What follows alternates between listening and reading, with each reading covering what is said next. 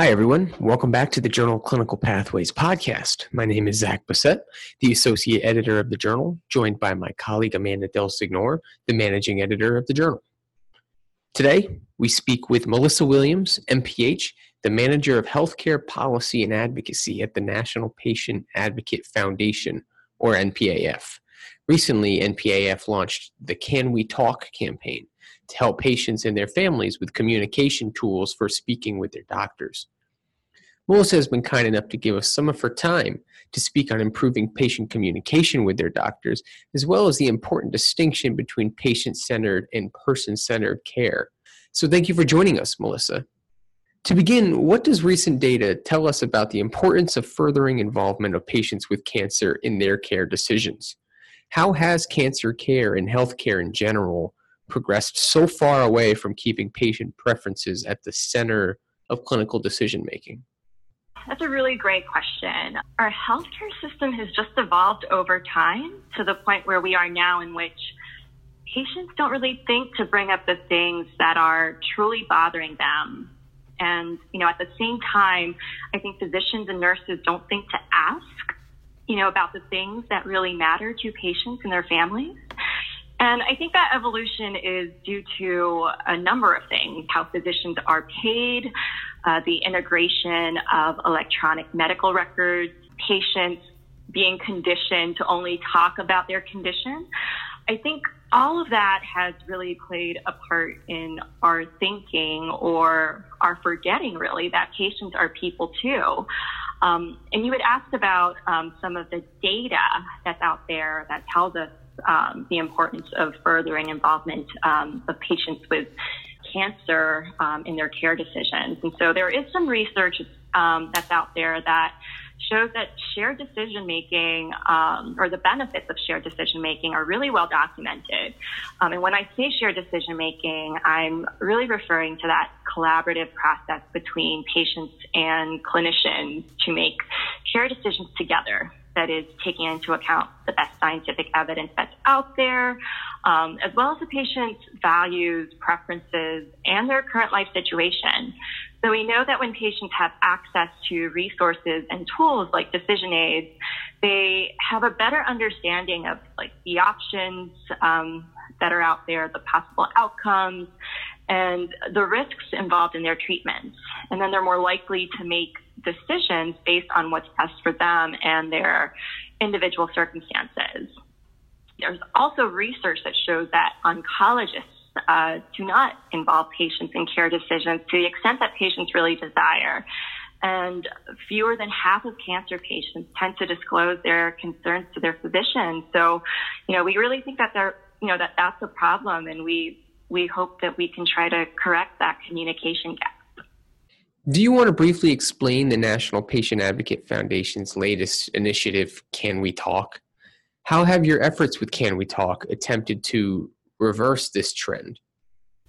Sure. Um, I'll have to talk about what we're doing with Can We Talk.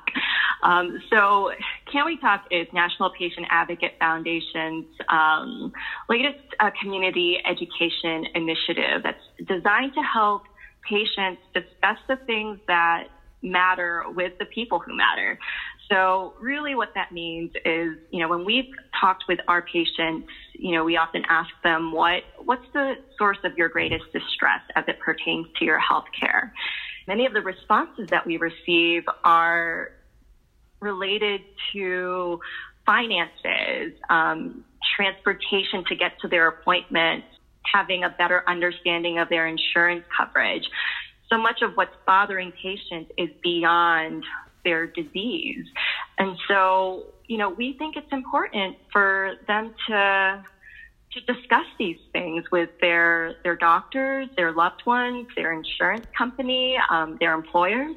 And so our goal with Can We Talk is to help connect patients and healthcare professionals in these conversations that foster shared decision making and to start building a community demand for person centered care to start, we're going out into communities and introducing um, people there to the idea of person centered care.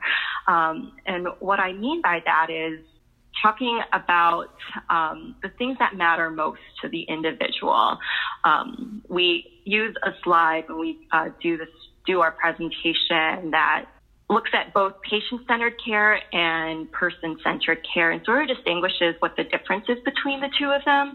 So we say that patient-centered care focuses on diagnosis, treatment, physiological side effects, um, the outcomes of the treatments. But person-centered care is more focused on the whole person, and that includes the quality of their living, personal side effects from their disease. So again, that talks about, you know, how that impacts their employment, um, what they can do every day, and the limitations that might be there, as well as their uncertainty, hopes, and fears. So person-centered care really recognizes the patient's health problems as they see them. And so that's the foundation that we lay out um, first with our uh, Can We Talk events that we're doing now into these communities, having people understand what that is, um, and so that they can start recognizing that when they go into their doctor's appointments or just even in talking with their families. And from there, we also talk about the value of their individual stories and how that's important, not just in influencing policy, but also communicating with their doctors and their loved ones. And from there, we really hope to build out um, other topics in um, in this initiative. So we hope to include topics about costs of care, um, how um, patients can comfortably talk about insurance coverage needs, um, access to safety net services, as well as caregiver support from the events that we've held, um, and we were just in Richmond um, this past Thursday, uh, we know that the people want this information and that they're motivated to share our message with their networks so that people in their community, their families can also experience person-centered care.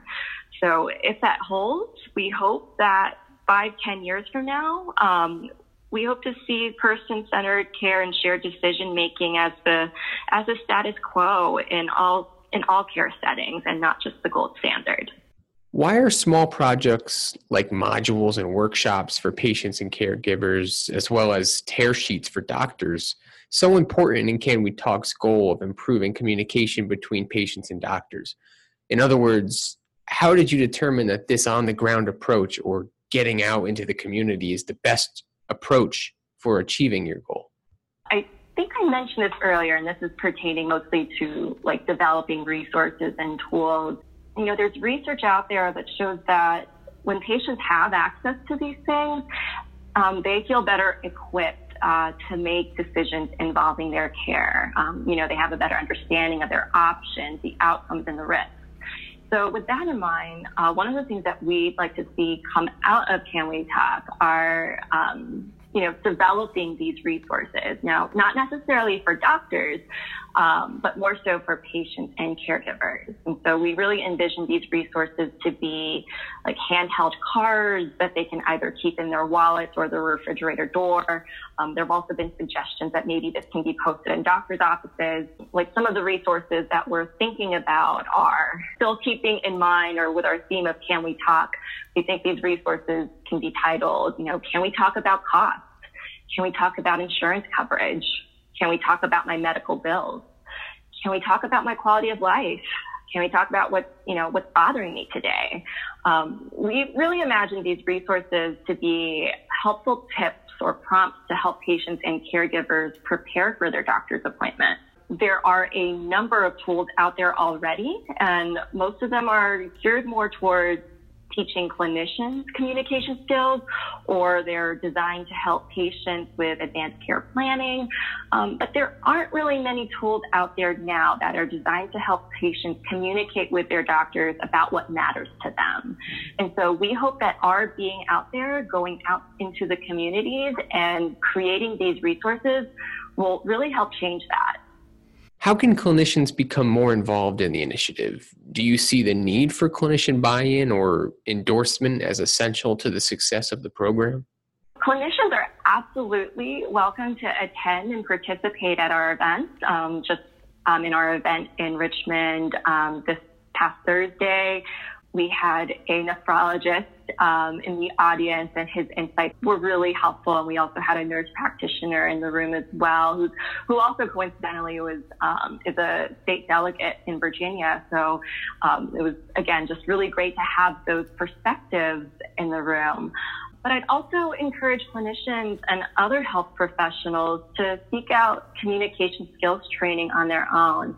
Um, there's a program called Vital Talk that is designed to to really teach these empathic skills for um, clinicians. Um, and then there, and then there's also a web portal called the Communication Skills Pathfinder that's designed to connect clinicians to easily accessible, proven communication skills training.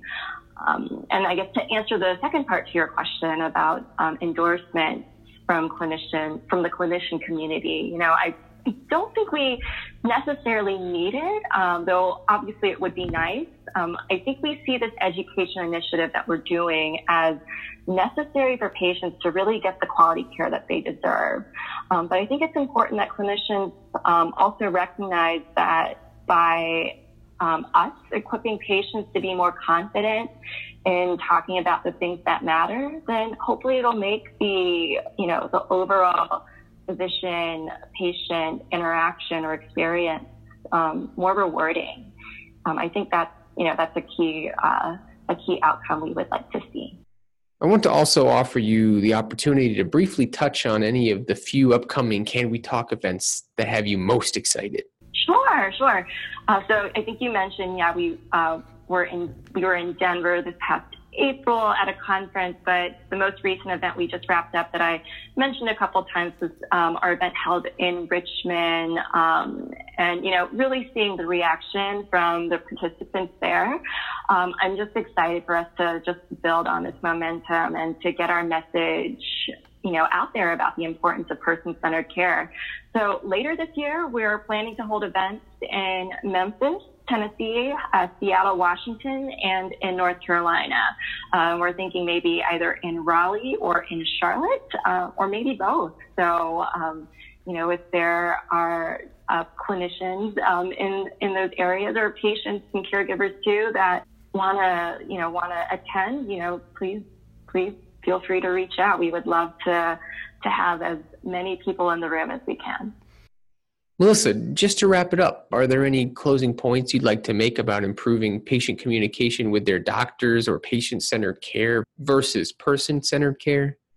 Sure. You know, I think, you know, the last point I really want to make, and I think it's probably the most important, that patients, both patients and clinicians need to meet in the middle. Um, I think effective communication is really the foundation for trust in any relationship. So it really makes sense that patients and physicians together should learn the skills needed to better communicate with one another. Um, you know, at the very least, we hear all the time that patients want their doctors to listen to them. And we know that when patients feel heard and understood, then they're better prepared to engage in, you know, shared decisions and, and care planning involving their treatments. And, you know, as I mentioned, that I think that's the status quo that we want. And I think that's also what patients deserve. So I think that's really the last thought I'll leave you with. All right. Thank you, Melissa, for speaking with us today. And we wish you and the program the best of luck.